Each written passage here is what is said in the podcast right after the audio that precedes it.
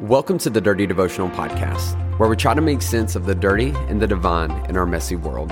My name is Zach, and I'm an ex pastor, a struggling addict, and I deal with major anxiety and depression. Yet I deeply believe in God's presence in my life and in your life as well. I hope today's conversation inspires your thoughts, challenges your beliefs, and helps you feel seen, known, and loved by a real God. Thanks for joining.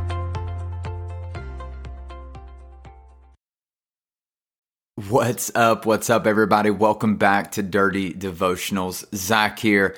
Happy flippin' day. I don't know what day you're listening to this. If you're listening to this at the time of release, it's Monday. Um, but you may be listening to it on a Saturday. Saturday. So I don't listen. I don't know what day it is when you're listening to this, but um, I'm happy you're here. Seriously, I'm so happy. I hope your week's going well. I hope your weekend went well. I hope that you're excited about life. I hope that you're ready uh, for what is coming up in this week. And y'all, I'm so pumped. Um, I am, I got to be honest with you, I am the perfect combination of incredibly stressed and incredibly hyped. Uh, I am currently moving my personal training business into a permanent location, which is costing me a ton of money. And it is a lot of stress and a lot of pressure. And y'all, I suck. I suck at being organized. I suck at all those things. Um, and it requires a lot of that. And so pray for me if you will. And I'm just doing my best to hold on to my in my sanity one day at a time. But um, hey, I wanted to talk to you about something I am super excited about. I have a couple of samples of new merchandise that just came in. I have been working on a rebrand for Dirty Devotionals, and uh, that has been finished. And I have been putting some of that new branding onto t shirts. And I have a couple of samples that just came in. And y'all, I am pumped like they look so flipping good. And the people that are going to see it first are the people in our private uh, Facebook group. If you didn't know, we have that. Um, it's free, and it's a group of people who love this podcast, who love this idea of feeling seen, known, and loved. And they just want to connect to a community where they can ask questions, they can grow, they can learn, they can um, offer a prayer request or um, celebrations of what's going on in their life. It's a beautiful, beautiful thing. And um, in this group, I do like to give them kind of the first look at some of the exciting things coming up with the Bible workshop or with this new merch I was just talking about. And so if you're looking for that, um, listen, now's the time to get in there because you're probably going to be able to get your merch first. But you again, you can find that link in the show notes, or you can search Facebook. Uh, if you search uh, Dirty Devotional Podcast, Dirty Family, you can find that as well. Uh, but I want to go ahead and dive into to, to, to, into today's devotional. And we're going to be in Matthew chapter 4 again. We talked a little bit about this last week. And so Jesus has just been baptized. God has declared who Jesus is to the people that were present, basically saying, This is my son, whom I love. With him I am well pleased. We see the Holy Spirit falls onto Jesus. And then immediately, Jesus gets sent out into the desert. It says the Holy Spirit led him there, which is crazy, crazy, crazy to think about.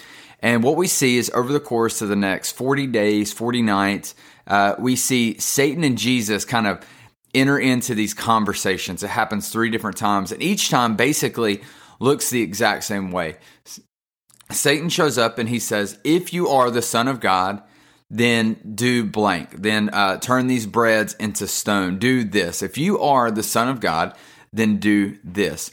And time and time again, Satan throws this, this basically throws this question out and challenges Jesus, and Jesus responds and basically shuts it down. And I love this. I love this so much because I think there's something really important in here that we can learn about how the enemy operates and how the enemy comes against us. And that is this is that the enemy will try to change your activity by first questioning your identity. So when Jesus got baptized, we the first thing that God says is, "This is my son."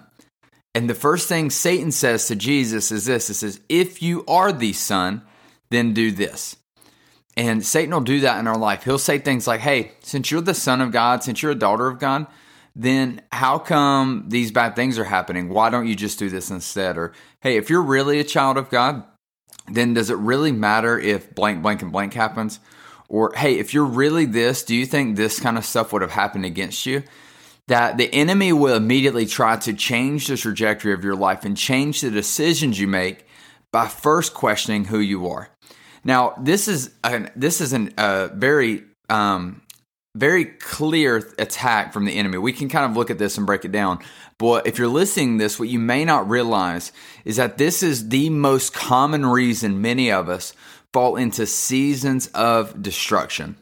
When I've met with people and I've counseled people and I've talked to people and I ask them about, you know, what what led you to down this road of just like catastrophe, you know, like you you're making a bad decision, then you're making another one. Before you know it, you're in places you you never thought you could be. And it's always the same that they have they had convinced themselves that they weren't worth it. They convinced themselves that they weren't good enough. They convinced themselves that this was the best they had and that was who they were.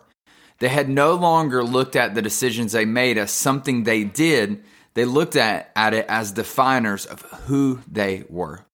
And we see this at a very basic level here with Satan and Jesus that the enemy looks at Jesus, he says, But if you were really this, then would this be happening? Would you be doing this?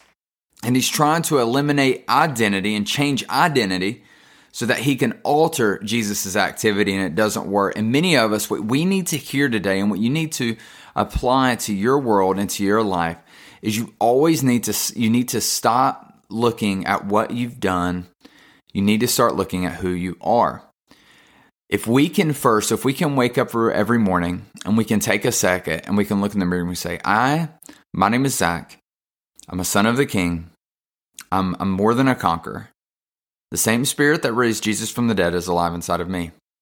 That regardless if it's my best day or my worst day, God loves me and He's with me. Not because of what I've done, but because of who I am. That if many of us woke up and we made that declaration over our lives, I can promise you it would keep us from making very destructive decisions in our life. Many of the decisions we make that are destructive are to find value in places that we don't need to find value. They're to get things we don't really need. They're very selfish and greedy and a lot of times they're just very self self-serving and self-seeking. And instead what we need to do is we need to start from a place of knowing, "Hey, you are enough. I am enough. And we're good." And because Jesus knows that, it makes it very easy for him to deflect these attacks and to go back and to remind Satan who he is and to remind him of truth. We need to practice the same thing, but it starts by recognizing our identity before we put all the focus on our activity.